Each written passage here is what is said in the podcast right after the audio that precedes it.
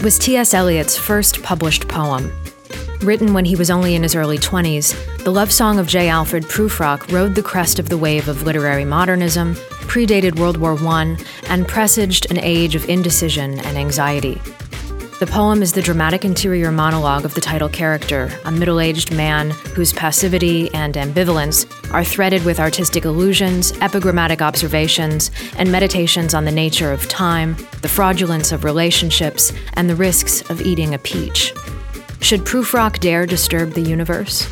Should we? Today we're discussing T.S. Eliot's The Love Song of J. Alfred Prufrock. This is Aaron Alonic. And this is Wes Alwan and you're listening to Subtext. So, before we begin, I just wanted to say that if you're listening to this on the feed for the Partially Examined Life, we won't always be here, and not all episodes of Subtext will appear here. If you're enjoying the show, you can subscribe to us on the podcast app of your choice, either by going to subtextpodcast.com slash subscribe or by searching for us within the app itself. So, Wes, for the longest time, I called this poem the love song of Alfred J. Prufrock. In fact, up until like a week ago, did I finally train myself out of it. And I I don't know why, but I have I always had such trouble with this title. And I think in hindsight, or maybe just sitting and and thinking through the title and the awkwardness of that a little bit, it seems like maybe that's the reaction that I'm supposed to have. The the inability to really know this guy's name, or rather to trip over the awkwardness of his name, maybe. But I was calling it the wrong thing for a really long time. And I, I sometimes do that thing where I will call it the wrong thing and people will correct me and I'll ignore them and just persist. So, yeah, it's funny you say that. I, I have always had the same problem. In fact, I tweeted about this yesterday, making a joke about how. Oh, you did?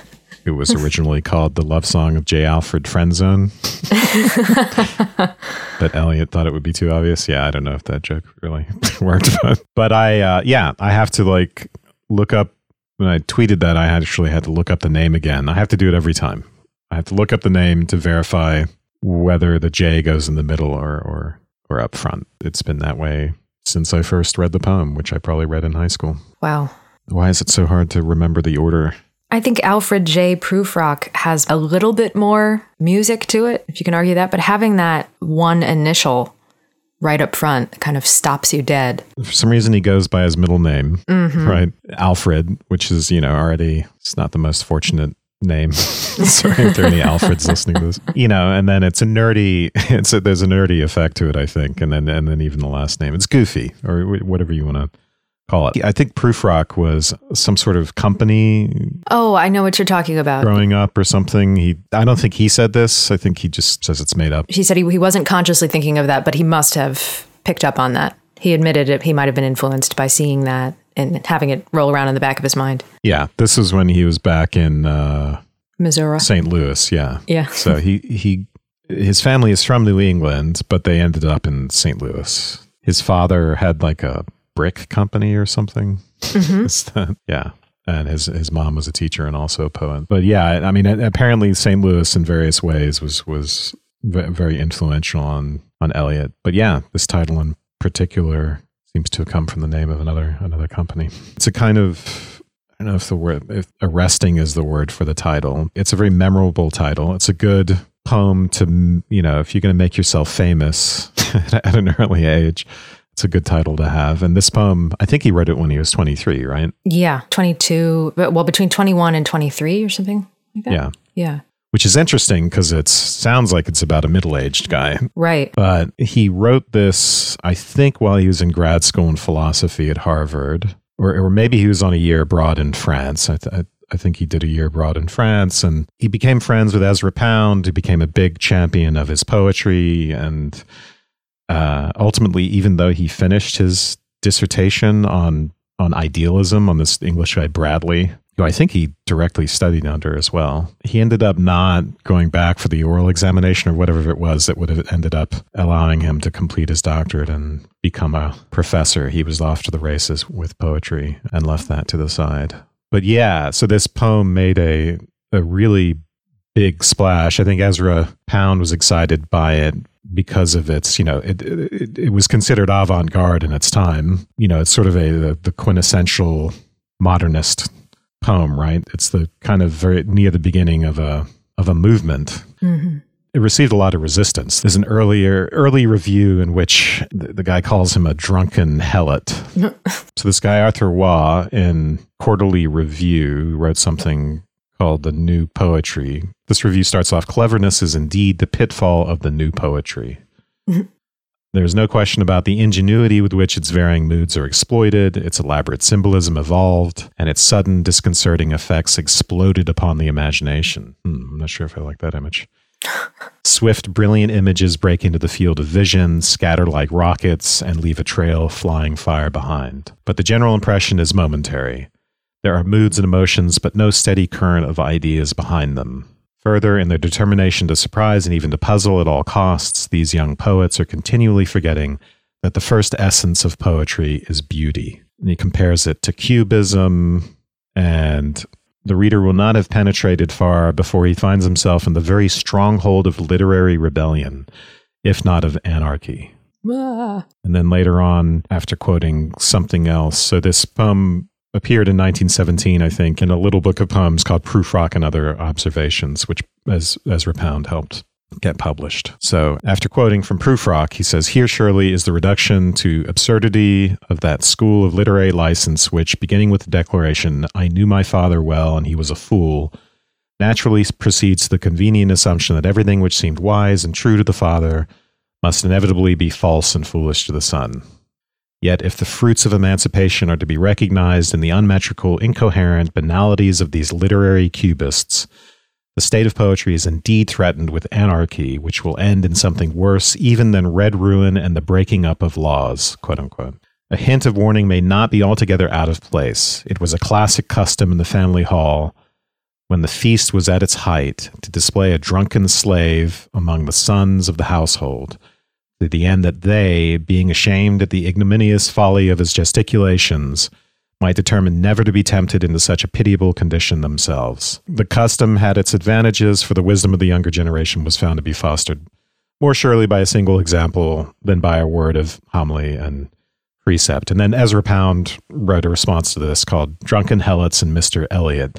So I don't think I don't think the reviewer used the word helot, but I think after Ezra Pound's extremely feisty response and ridicule of this guy, and, and, I think everyone assumed that the reviewer used the word helot, and and so that mm. kind of became a point of amusement among other reviewers who were who were defending Eliot. I think that you said it was published in, in 1917 in a book, and it was, but it was first published in 19 in I think June of 1915 in, in Poetry Magazine. Right. Well, actually, no. I think Portrait of the Artist as a Young Man came out in 1914, maybe? I thought it was also 1915.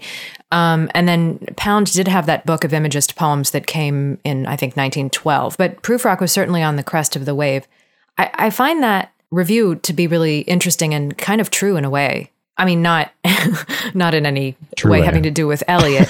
what? True in a way, but not in any true way. But not in any true, yeah. That's like the the Parks and Rec quote with Patricia Clarkson playing Tammy One, where she's like, in a way, yes, but in another truer way, no.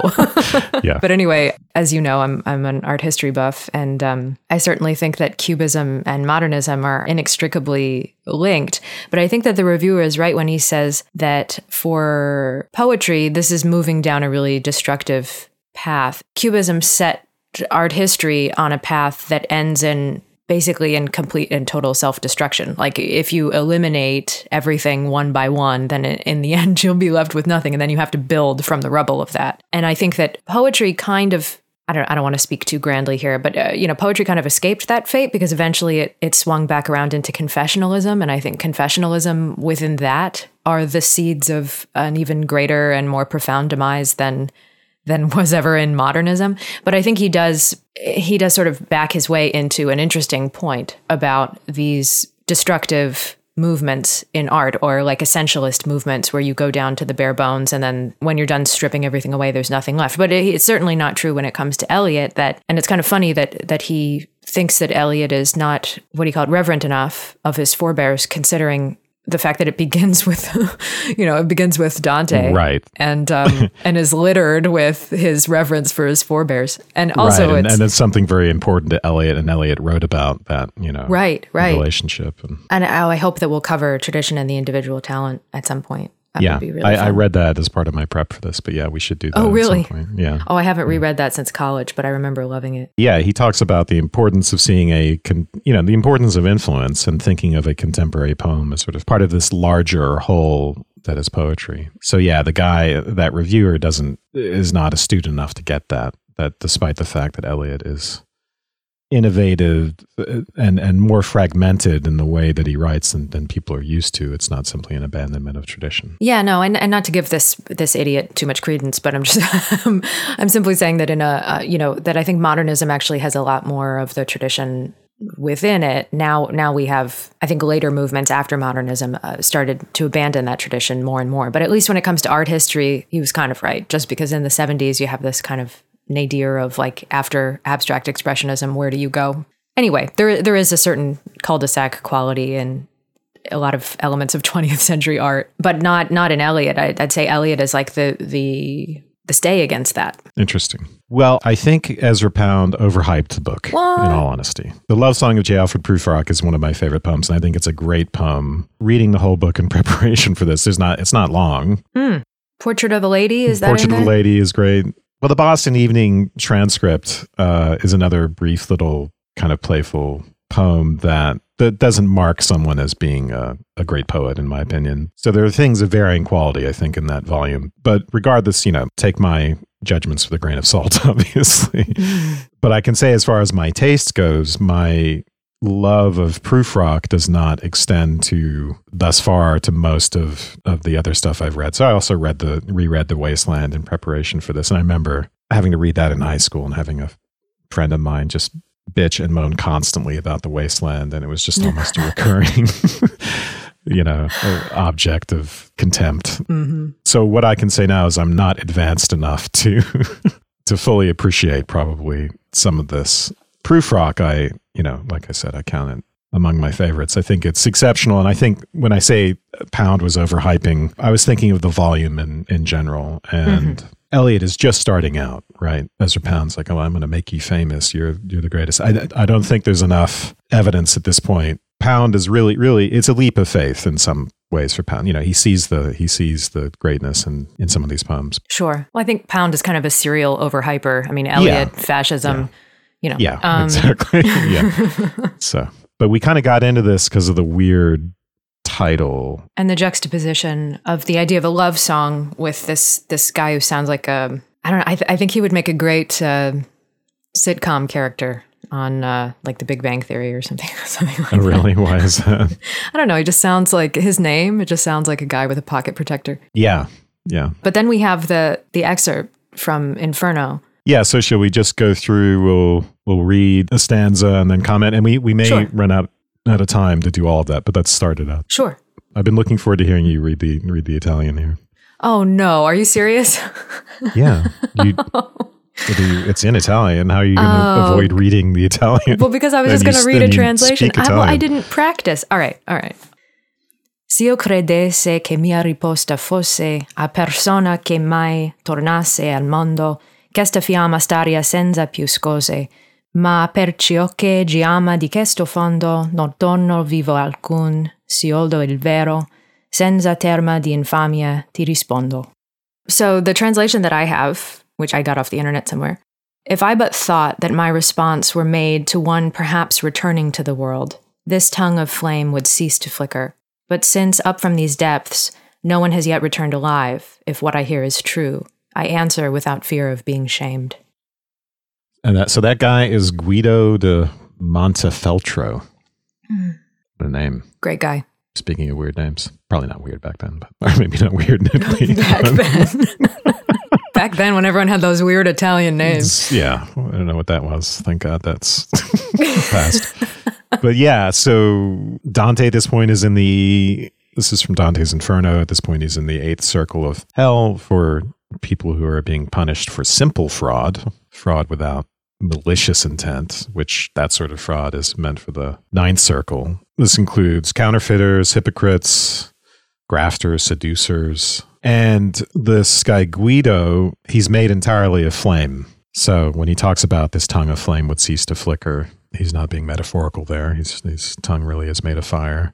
So Guido's crime was to advise Pope Boniface to basically betray a certain family, to tell them that they were getting amnesty, and to then to renege on the promise. And Guido basically has Boniface uh, agree to absolve him of the sin in advance. So to get over his reluctance for doing that, which I think is significant. So I think our task here is to think about how how is this relevant? How is fraud and um, in particular this sort of fraudulent betrayal of the Colonna family in which there's preemptive absolution, how is that going to be relevant to the rest of the poem? Yeah, there's a kind of a preemptive absolution within the the telling of this tale too. Or in other words, there's a there's a kind of like a short circuiting because Guido is only telling Dante this with the understanding that Dante can't tell anyone else. So he's he's sort of unburdening himself with the expectation that if he tells the truth about this or if he tells his tale, Dante won't be able to tell it to anyone else because no one's ever made it out of hell alive. Mm. So there's um, uh, an, again that kind of confessional quality, which is conditional on the assumption that Dante will not make it out.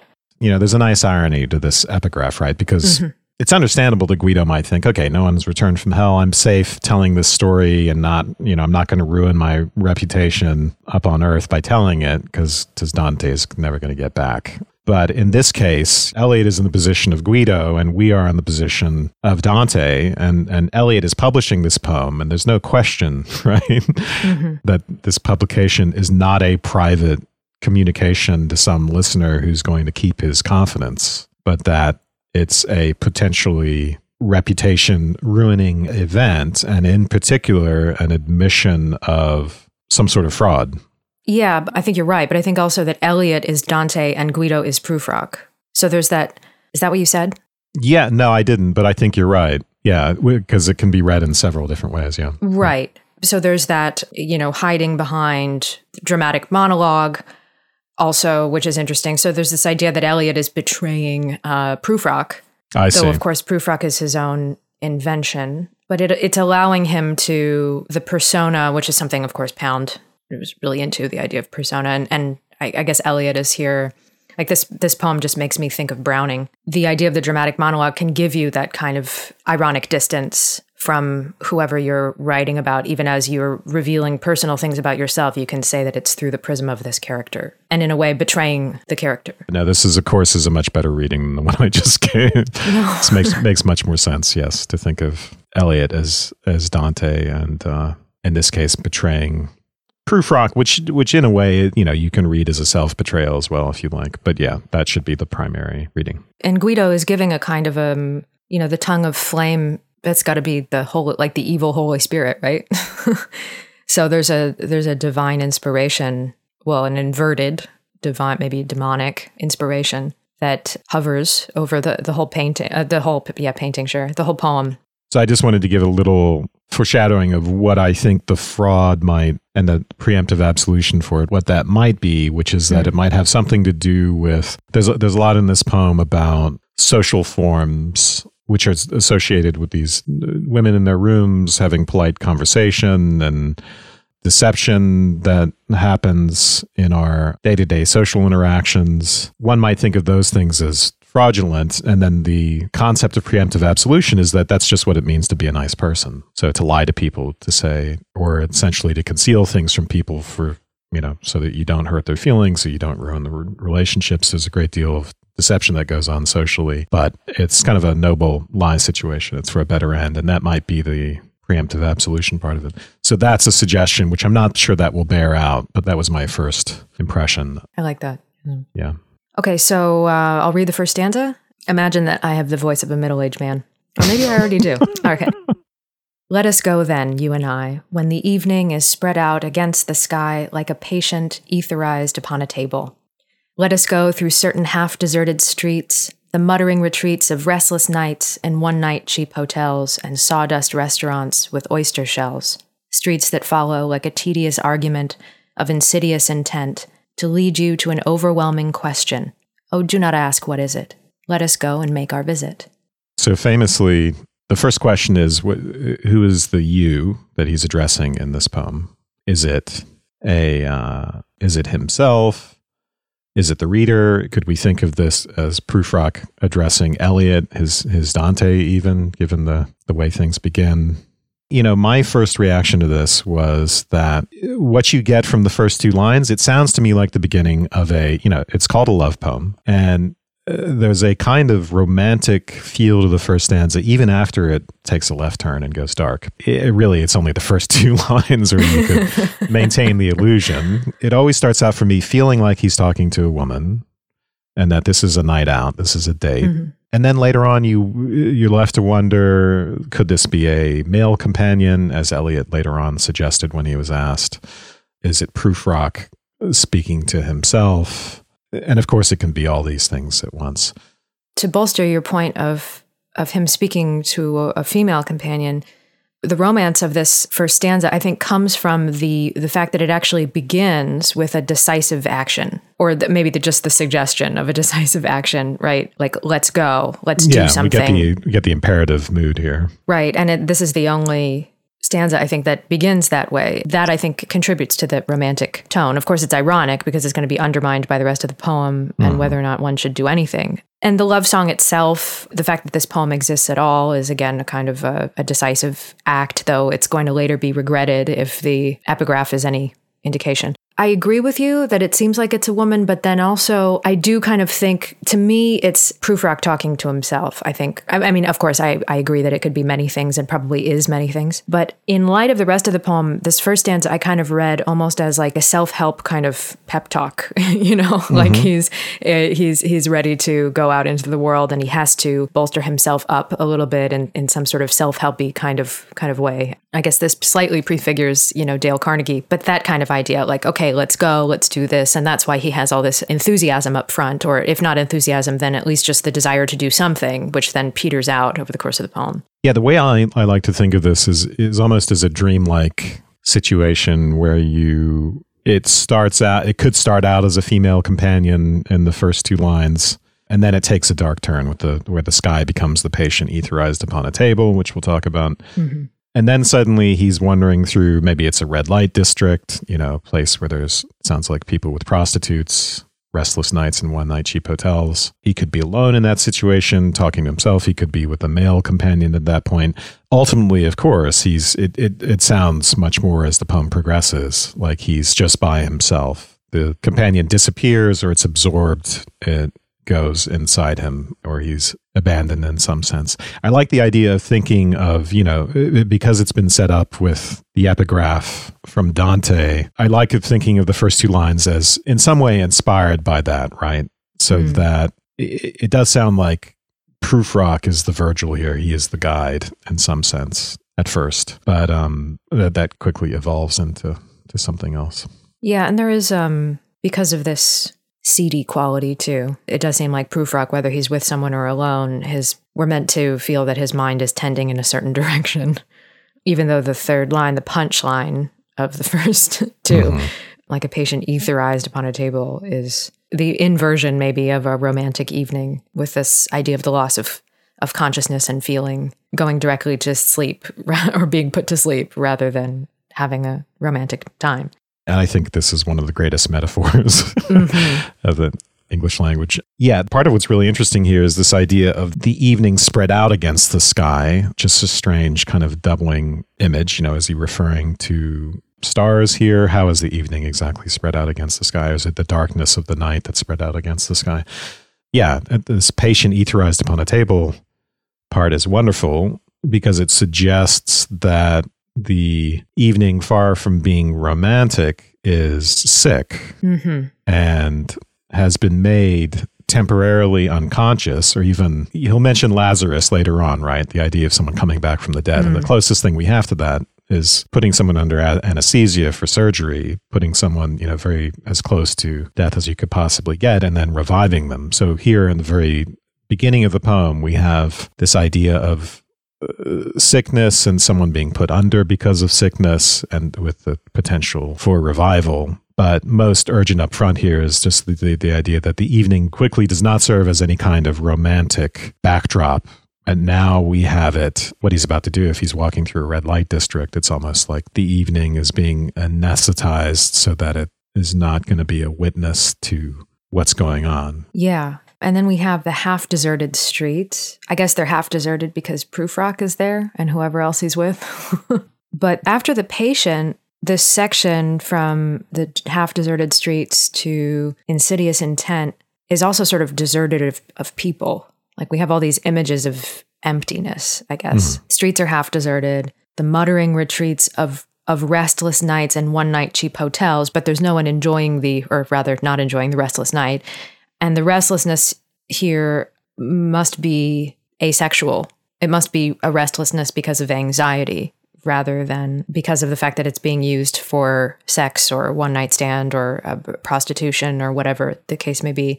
Am I right thinking that that's the restlessness? What we seem to learn as the poem goes on is that he's on the on a way to see a woman who may or may not have been courting, or maybe he's courting her and she doesn't know that, or and uh, he's either proposing marriage to her, he's making some sort of, or maybe he's proposing that they become girlfriend and boyfriend, something like that. He's got something that he has to say to her that he's anxious about saying. And yet here he is taking a detour through a red light district. And I take the restless nights and one night cheap hotels as just people seeing prostitutes. So you're taking it as something else here. Well, yeah, because the streets are like a tedious argument. The restlessness seems anxious to me. Also, because I know that this is, I mean, this is a Boston poem, right? So there's something obviously essentially puritanical mm. about about the nature of this neighborhood. I don't think that Boston ever had a red light district. I mean, maybe I'm being naive here, but also the idea of the oyster shells, not the oysters. I mean, the the typical aphrodisiac, but the actual aphrodisiac part taken out of it, the emptiness of that. The mm-hmm. I don't know what you want to say about that, the castration of that, as it were. The streets that are just like a tedious argument. Thinking about this poem, I was walking around Boston and those streets in in my neighborhood that loop back around on each other so that you don't get anywhere. Yeah, it seems like the like the what should be an area of indulgence, a, a red light district, uh, you know, something like that is is actually it has all the sin or or excitement or whatever leached out of it and what you have left with is just the empty shell literally in this case mm. of um, anxiety and not even doing anything quote unquote fun in any of these environments. And and also the lack of people. It leads me to think that but i could see it go- going the other way too. Yeah we should stay maybe agnostic between both of those readings. And mm-hmm. there's also a conflict in in how we are supposed to conceive of him. One of the ideas i had is that this guy is middle aged, and the way he's his interactions of with with women have probably only been through seeing prostitutes. That's one possibility or he's virginal and he hasn't done that at all. And it's hard for me to say which. When I look at the tedious argument of insidious intent in the context of the rest of the poem, I wonder if he's thinking about reconciling his sexual history or sexuality in general with the more affectionate and the higher feelings involved in love and a declaration of love to mm. a woman, something like that. Mm-hmm. It's not entirely clear, so that, that's one possibility for this. The tedi- you know, the tedious argument of insidious intent. He's worried about something. There's some sort of inner debate going on, which is now represented by the streets themselves. Mm-hmm. And then the question is, why is the intent of the argument insidious? And it makes me wonder if it involves sexual intent. Right. And what the the question is is momentarily put aside, and then he actually goes to party, though I know some people think that he's ne- never actually in the party, but I, I think he is, or, you know, party used loosely, because then he's in the, the house and the women. Yeah. So he's going to be famously indecisive and hesitant and Hamlet esque, even though, you know, he'll, he'll deny that comparison later on throughout the poem. But in the first stanza, right, he gets up. There's enough gumption to set things in motion to start this walk and to go actually make make the visit. So mm-hmm. he's able to turn aside this the tedious arguments and this more theoretical frame of mind, right? So this do not ask what is it. It almost sounds like it's it's a very philosophical approach to the problem, right? You, you become Aristotle and you say, What is this? There's a classic conflict there between being theoretical and being practical, um, actually moving to action. And ironically, of course, this whole poem is essentially an analysis and it's an addressing of the question, What is it? Mm. So then we get to this next. Shall I just read the next two lines? Yeah. Mm-hmm. In the room, the women come and go, talking of Michelangelo. This was another butt of ridicule, my friends in high school. Part. I know. This is the Woody Allen movie part. yeah. I always I always imagined him at this point peeking in the window at the women in the room. When I was in high school, I'm like, why is this guy peeking in the room? You know, if this were a movie, this would be a nice dramatic, you know, you cut to the destination and and the um in a way the the antagonists in their environment and that's where he's headed so at this point i still think of him as outside wandering around and then we we just get a brief glimpse of where it is he's headed i think michelangelo is a great i mean not only because women come and go and michelangelo are just uh, like a fantastic rhyme and i like the fact that it's a refrain that recurs and it has a little kind of jazzy uh, element to it. So it's it's very yeah, it's like a Woody Allen cocktail party. But also because Michelangelo himself is someone that I associate with violence, of course, but also just action and he's a great figure. So he's someone who maybe is makes Prufrock feel inadequate or something like that. But he's also a guy who's associated with I don't know if virility is too strong of a word, but like, you know, violence and great action. And so they're talking about Michelangelo and Prufrock seems small, maybe by comparison to that. Yeah, I think it's important that Michelangelo is an artist, and because we can we can also read this as a ultimately as we can always do the reading where we think of this as a reflection on art and what it means to be an artist. The surface content here is that this is kind of a characteristic of high society or polite society where people are engaged in probably a lot of small talk and meaningless chit chat. They're not doing anything deep or real. And yet they, you know, they sprinkle their conversation with these sorts of illusions because it's a mark of status and sophistication. So it's a way in which art is being made use of socially rather than engaged with at any um, substantive level. Mm. The yellow fog that rubs its back upon the window panes, the yellow smoke that rubs its muzzle on the window panes, licked its tongue into the corners of the evening, lingered upon the pools that stand in drains, let fall upon its back the soot that falls from chimneys, slipped by the terrace, made a sudden leap, and seeing that it was a soft October night, curled once about the house and fell asleep. Yeah, this is the fog obsessed one. The fog is a cat. um, yeah. What we get now, so we get pollution. mm-hmm. I guess the yellow fog is the result of burning coal or fuel or something, and the, the yellow smoke. And then, of course, we get the soot falling on the back of this cat creature made of the fog. But the, the gist of the stanza is something kind of warm and cozy and nice, right? This idea mm. of a cat curling up around the house, you know, that, that's sort of evocative of a warm, kind of homey place. And I guess this gives credence to your your reading that he's still looking through the windows because maybe he's delaying by waxing poetic about the standing water and the, and the soot and everything. And rather than because i always read this as being he's now immediately gone mentally outside the house in the streets again as soon as he arrives. But i like the idea that he's looking in through the window and then and then kind of looks around him and as a way of delay engages in this kind of imaginative exercise of seeing the bad effects of urbanization as some cozy little cat that he'd like to right. stay and and pet rather than go inside the house yeah, I mean, on on my current reading of the poem, I didn't even think of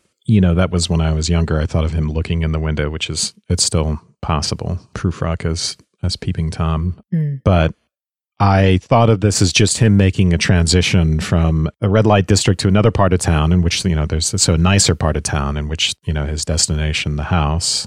Or really, what we're seeing is you know it doesn't matter where Prufrock is exactly. You know he's imagining where it is he's going. So it's un, it's unclear. But I think the you know yeah that's a good point you make about kind of negative products of urbanization serving the purpose of this kind of more cozy image. And I don't know exactly what to make of that since there seems to be a bit of a class element of this these upper class women doing upper class things and talking about Michelangelo, you can think about the ways in which industry and the work of others is made to serve those purposes and kind of kept out of sight, right? Mm-hmm. So in these chambers, in these drawing rooms, the the women are kind of sheltered from this and it's the the labor of others in the end serves the purpose of creating that shelter of of creating this cozy protective cat i think we can also make a, a connection between the fog and and etherization oh sure and ultimately between that and some sort of dulling or obscuring effect of politesse and and social forms. Um, but you know, correct me if I'm wrong, but I, I thought a lot about that in reading this poem. It, it, seems as if this is where the fraudulence comes in again, where that he's thinking about the essential hypocrisy of the way we engage with each other socially, and he's worried about whether love is that way as well, and whether love is inevitably a sort of fraudulence because it's um, actually predicated on something sinful, on lust, and just a kind of fogging over or papering over of its essentially sinful nature. That seems to be part of the conflict here. Hmm.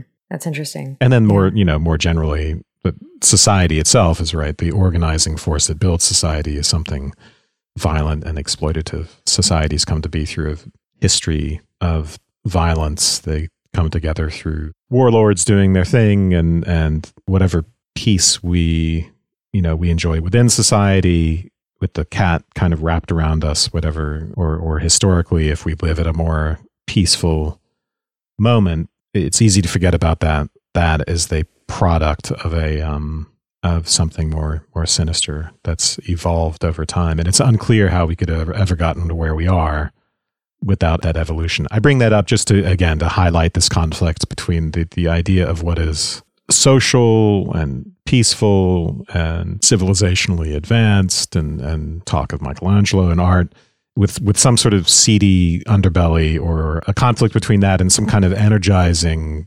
contradictory force to which one might reduce it. It's funny that you should say that because I did a little word association in my the notes in the margins. I wrote fog as cat, fog settling around the house like brain fog. House is brain compartmentalized, and then fog of war.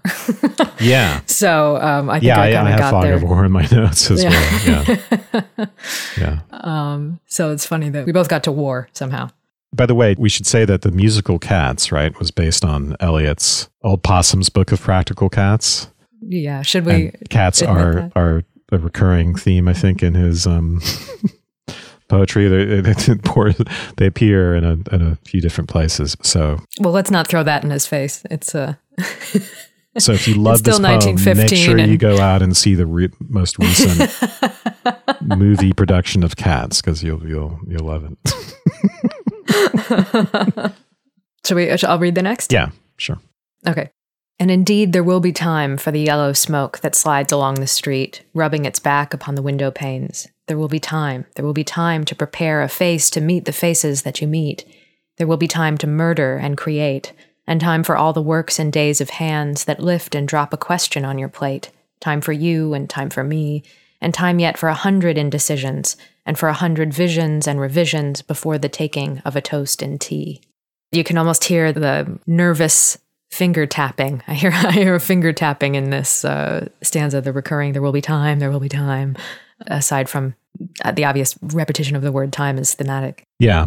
So we get an evocation of Ecclesiastes here, right? A time to be born, and a time to mm. die, and and so on, and probably also to seduction comes like poems like Marvell's to his coy mistress had we but world enough and time that sort of mm-hmm. thing so i think given the fact that this is a love song, we're meant to think of that and and it's an inversion of that, right? Because a seduction poem would would say, look, you know, we're, we're life is short and you're we're getting old. Beauty mm-hmm. fades. Let's let's get it on now sooner than later mm-hmm. before that happens.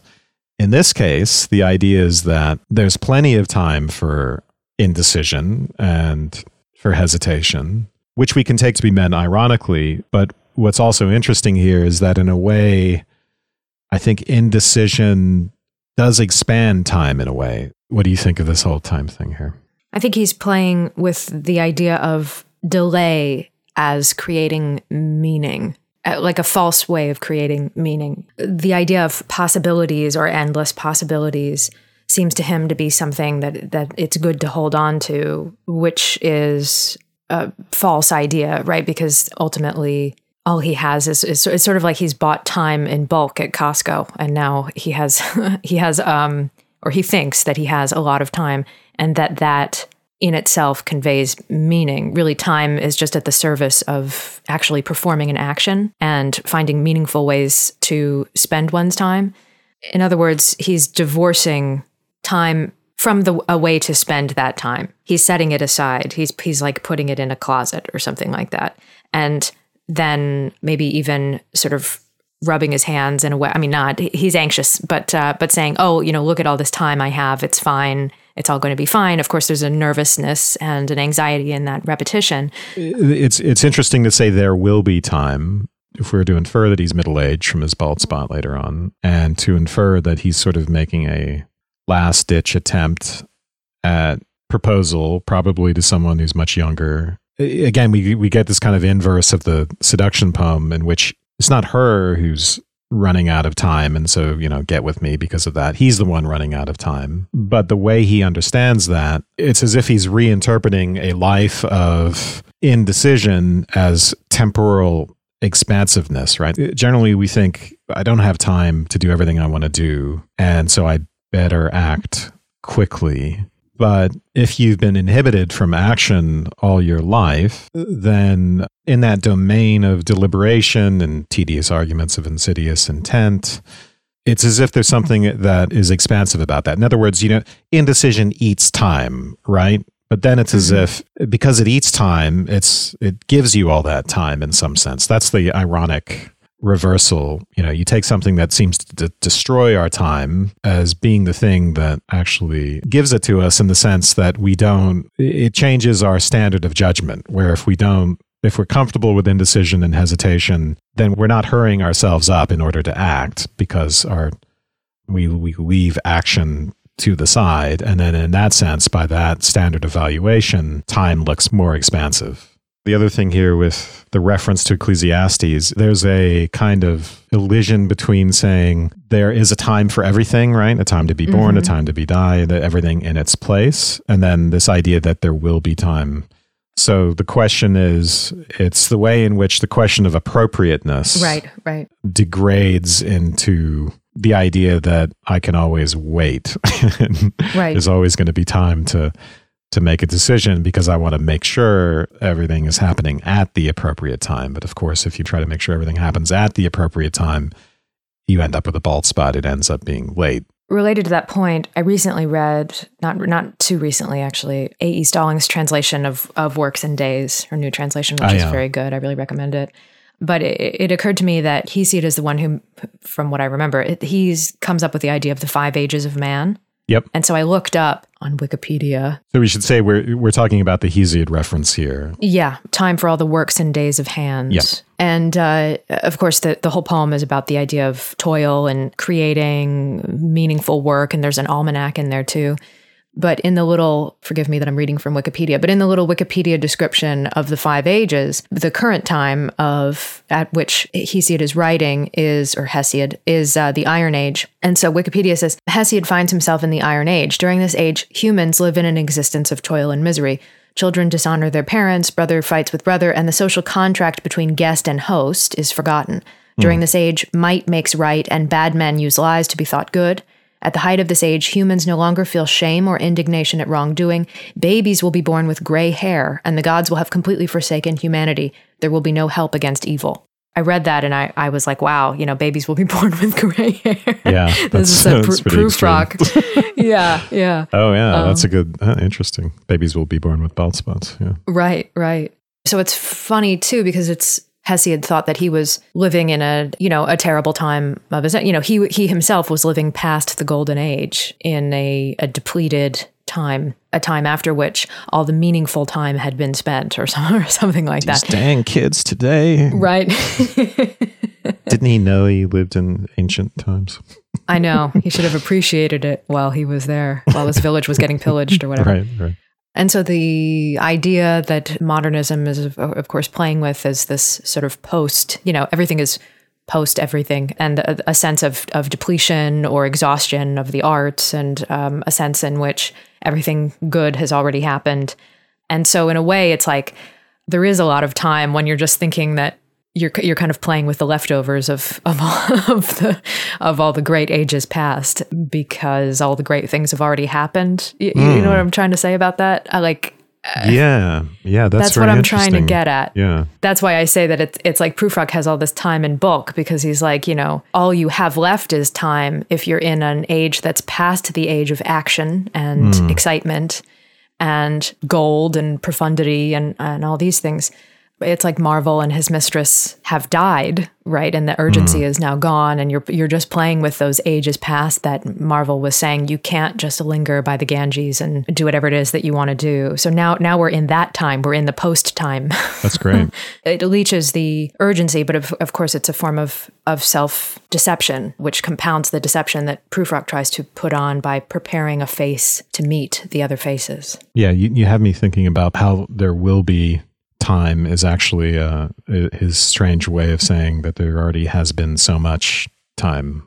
Mm-hmm. And we can think of that in terms of Prufrock's life or in terms of history, and in particular, what that means for a contemporary artist. We can read Eliot as thinking about the relation between tradition and the present, and we know that's something, right? He thought a lot about. Mm-hmm. But I was also going to say about the works and days reference in Hesiod's poem, there's a lot of agricultural instruction. Mm-hmm. And there's advice on how to live. So, thinking of the reference to Polonius later on in the poem, where, where Prufrock is, says, I'm not a Hamlet, I'm just this more cautious and practically minded person, maybe to the point of being a fool. So, there's the kind of Polonian element to Works and Days.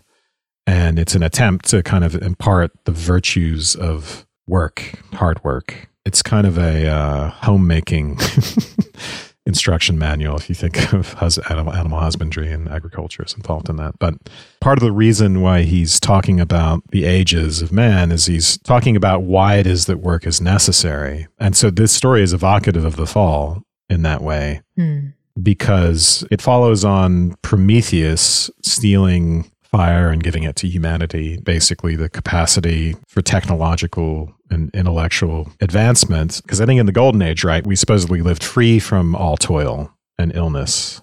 Mm. And then Pandora's box contains the curses, and one of them is that we will have to work, which is sort of our fate after leaving Eden, right? Is to have to toil the idea is that to be expelled from Eden is, and to live in a time of toil is there's some connection there to living in a time of indecision rather than living in mm-hmm. a time of heroism, something like that. I agree with you. I think that's a good observation. I, I also think now this is even the time beyond the toil because now we have we have too much right the yeah. dropping a question on your plate led me to think of the question of appetite uh, which returns to that again and again like he's even later on, I don't want to jump the gun here, but later on, he's even overfed, and that kind of lulls him into not wanting to do anything. Like I looked up the term analysis paralysis, which which I guess didn't didn't even come uh, into existence until the seventies. Mm. But he sort of presages that, or the idea of choice overload is something I'm I'm really interested in.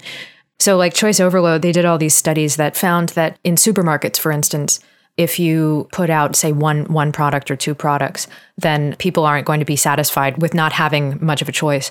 But there's a point of diminishing returns where if you have too many choices say of toothpaste brands then people are not going to know what to do and they're just going to walk away. They can't make mm-hmm. the choice because they're presented with too many and it, it just ends in indecision and then they don't buy what they have to buy. So there's actually an ideal number of choices to have, but that occurs in all elements of one's life. It's very difficult to make a choice. Like this is what people talk about with why people aren't getting married because of Tinder and the idea mm-hmm. that there's always someone new out there. And it leads you to be so overwhelmed by the potential choices that you might make that you can't function at all. And if you do make a choice and you've had too many choices to select from, then it increases your dissatisfaction with that choice. Mm. And so I was thinking about all this uh, stuff just because I'm kind of interested in that idea of choice overload because I, it's something that happens to me all the time. If I go mm. into um, a store and I think there are too many options, I will invariably walk out with nothing. mm. Even if I really need something. And then I kind of think later on, like, why did I do that? You know, so I, and then I found out there's a reason for it.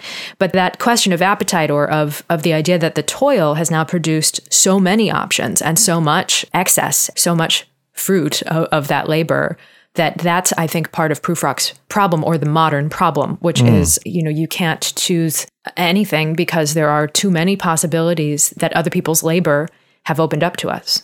That's great. I like that. The after toil time is that what you said? Yeah after toil. Post toil. Um, we should um, really get our listeners to like um, write down all the phrases that we've come up with over the course that's right. it's a sad list.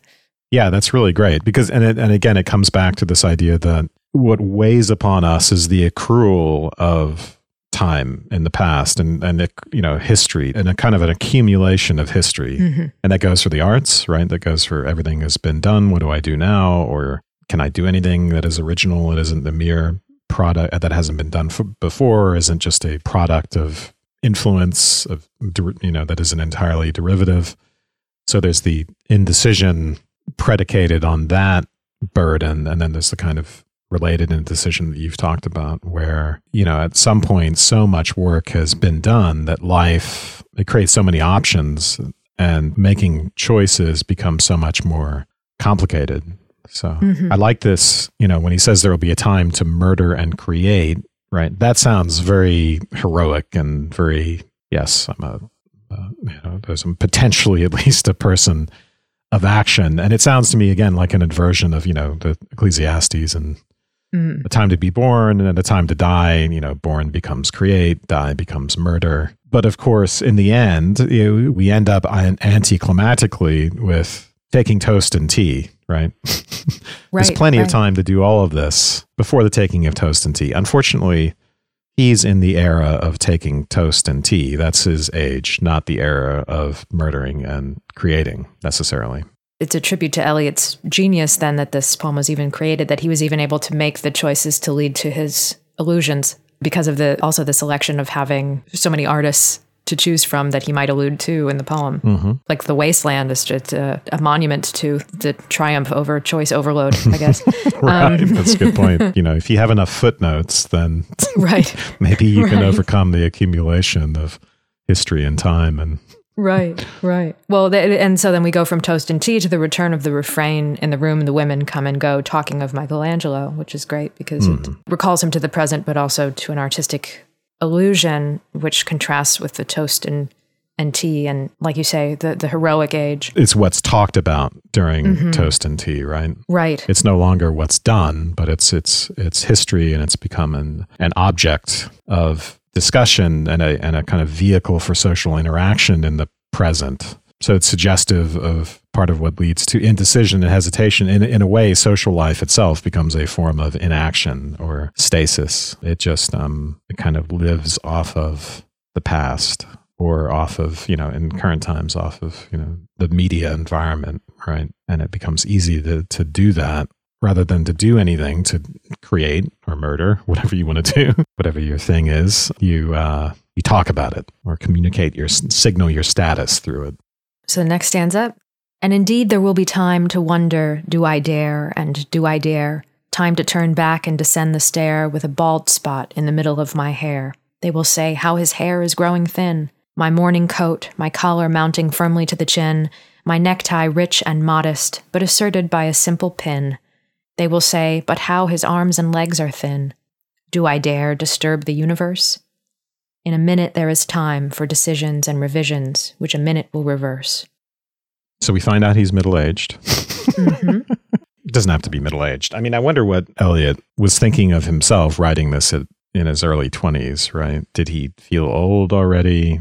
Was he explicitly thinking about what it might mean to be middle aged? I mean, he he might have thought he was thinking about someone in his 30s, right? You could be balding in your 30s. It's the safest bet to assume it's middle aged. And then in the end of the poem, of course, he's worried about getting old alone, mm. the thinness of the hair. Yeah, I like the fact that we have thin rhyming with thin in this stanza, and prior stanzas you have time rhyming with time. Mm. I think those are the two big perfect rhymes, perfect repetitions, thin and time. There's a lot more rhyming in this than it like i hadn't reflected on the amount of rhyming you know what i mean like it's mm-hmm. I, I, thought mm-hmm. of this as very free i mean it is free it is and, and when the rhymes do occur i mean i think the closeness of the rhymes expands and contracts when it does rhyme which is nice because it's like time i think expanding and, and contracting and when the rhymes mm-hmm. are are close together, there's a, a nice little little bow, or maybe we could say a pin, um, in the rhythm, but also a kind of a like a nervous energy. I think that's getting released. Maybe I mean that's always yeah. the case with rhyme anyway. So there's almost something I think that about the earlier part of the stanza that seems frenetic and rushed. Mm. You know, do I dare and do I dare? Time to turn back and descend the sp- stair with a bald spot in the middle of my hair. Mm. Very Dr.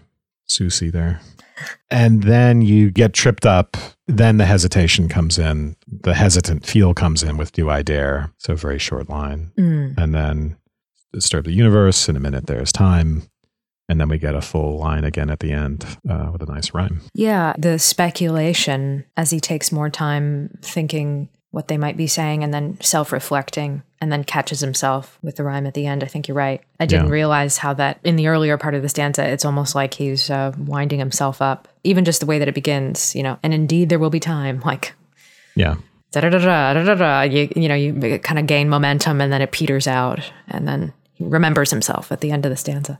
It gives you a good sense of uh, what seems to be his feeling that what he has to do is there, there's it kind of has cosmic dimensions to it. You know, do I disturb the universe? You can see that the stakes are very high for him. And so, yes, if the proposal or whatever it is to this woman is of such monumental significance, then you can start to understand the hesitation and the indecision and understand that perhaps this is something that, that has afflicted him for a very long time mm. if his hair is growing thin now. And I think again of this conflict between a more mature way of relating to people or, or you know, something we associate with civilization, you know, a, a possible marriage and certain institutions and and but above all the idea of loving someone so that's the universe that might be disturbed and the, the thing that might disturb it is the underlying baseness of the of the instinct that seems to be tangled up with the proposal, right? So it's a mm. proposal for marriage, perhaps predicated on love. We could speculate that the hesitation comes from his worry that it's it's too tangled up with something that he's ashamed of, which is the sexual or the instinctual component. So mm. sorry to get so psychoanalytic about it, but no, that's good. I mean, I think there's also a selfish quality that he is the the center of the universe or he himself mm-hmm. is the mm-hmm. universe too. The bald spot in the middle of my hair, you know, later we'll see the head of John the Baptist and I think of him as a, a sort of like a basketball head, like a you know that uh, when he when he's his necktie is asserted by a simple pin and and later he'll say that he's sprawling on a pin. I think right. of it as like a basketball spinning on a finger, you know. And uh, and that he is the globe in a way. I mean, this whole thing is, I mean, to be honest, this is where I start to get really annoyed with Prufrock because mm-hmm. his, uh, his part of this anxiety has to come from a kind of self obsession that you think that everyone is talking about you. Mm-hmm. Really, no one cares about you, and no one's talking about you. But that um, anxiety, I think, springs from that kind of self obsession and the idea that you are the universe or that the action that he's going to take will disturb the universe it has to come from a place of, uh, you know, the kind of selfishness that a bachelor is prone to. Do I disturb the universe? What's he disturbing? Well, he's stirring up a little hornet's nest of women, and and how are they going to sting him? Well, they're going to say his hair is growing thin, or his his arms and legs are thin, right? So which sounds true. Mm-hmm. Right. So these, but these very, you know, not pleasant to hear comments. Of course, uh, would he ever really actually hear them directly? He's just speculating that that's what they're saying about him behind his back. But what he's anxious about disturbing is the cognition of others or their, you know, he's worried about what other people think of him. And mm-hmm. to disturb the universe is to stir up the thoughts of others. Mm. Let's just put it that way. There's an element of self obsession in that. There's an element of, of paranoia, even. I mean, it's something we're all familiar with, right? It's also so human to be concerned with what other people think of us. And part of, you know, the, the anxiety of socializing, right, is just the sense in which we are exposing ourselves, so to speak, to people. But in particular, it's this fear on his part of being pegged. Right. So, mm-hmm. in one sense, it's just about being called old. But I think, as we'll find out as we go on, the idea of him later on wriggling on a on a pin is just that we're all characters, and that's to say, we all have these really strong character traits, personality traits in us that are fashioned by our upbringing and by everything that has happened to us. So there's a sort of residue of everything we've been through, including especially anything traumatic that shows up in our personality. Um, and it's something that's hard to buck, right? It's really hard to change your habits because of that. There's a, a strong amount of tendency just to repetition um, mm-hmm. and that's another sense in which there's there's time, right? There's plenty of time in the sense that there's plenty of repetition that goes on because of these traits we have.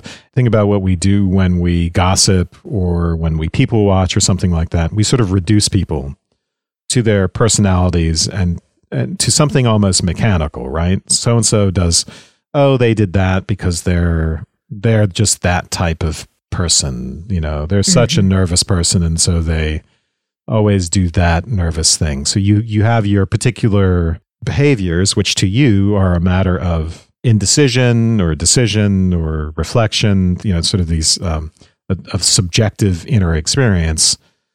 There's an objectifying element in what goes on and and the way other people view that sort of thing. The objectification happens in the sense that they reduce you to causal influences and mechanisms. So it's hmm. not like should I you know, to, to you, the anxiety of should I marry this person or not, blah, blah, blah. And someone might just say, oh, that's just Prufrock being Prufrock. So he's being reduced, he's being objectified. And I think part of our anxiety about others, you know, our, our fear of what they might think of us is not just that those thoughts might be negative, but that they're reductive and, and that there's kind of a magical quality to them, right? That those thoughts can deprive us of our autonomy and our objectivity by pegging us, by pigeonholing us into some sort of character or some sort of this or that. I don't know. Does that any of that make any sense? Sure. I think I, I wanted to just to mention all of that now because I think it becomes this idea gets returned to later on in the poem. You know, clothing itself, just to talk about his clothing these are sort of trappings, right? And then the, they represent the kinds of social trappings which also trap, right? Trap us into right various sorts of behaviors, behaviors, and determine us. So this this also gets us back to the confinement and potential hypocrisy or fraudulence of social interaction um, and speaks to the larger possible problem of whether and possible source of Prufrock's indecision, which is a worry about whether love itself is inevitably fraudulent so mm. he's being the good guy, right? That's the that's the the preemptive absolution for this fraud is that I'm just being a good guy. But huh. being a good guy in a way means being a liar if it means being in denial of the sexual component or the aggressive component or whatever. I like that. So I think this is a good place to end part one. Join us next time for part two of our discussion. Thanks, Wes. Thanks, Erin. And thank you to everyone who listened to this episode.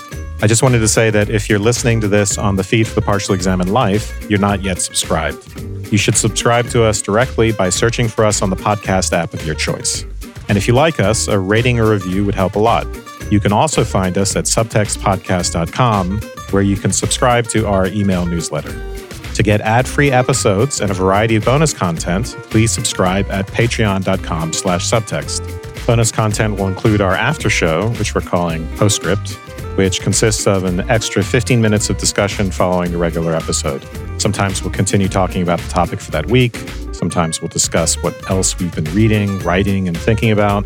When the time comes, we'll be responding to listener emails, and sometimes we'll talk a little bit about ourselves. Subscribing will also get you the occasional full bonus show and several prequel episodes that I did with various guests. Send your feedback and episode requests to letters at subtextpodcast.com. You'll also find us on Facebook at Subtext Podcast and on Twitter at Enjoy Subtext. And once again, thank you for listening.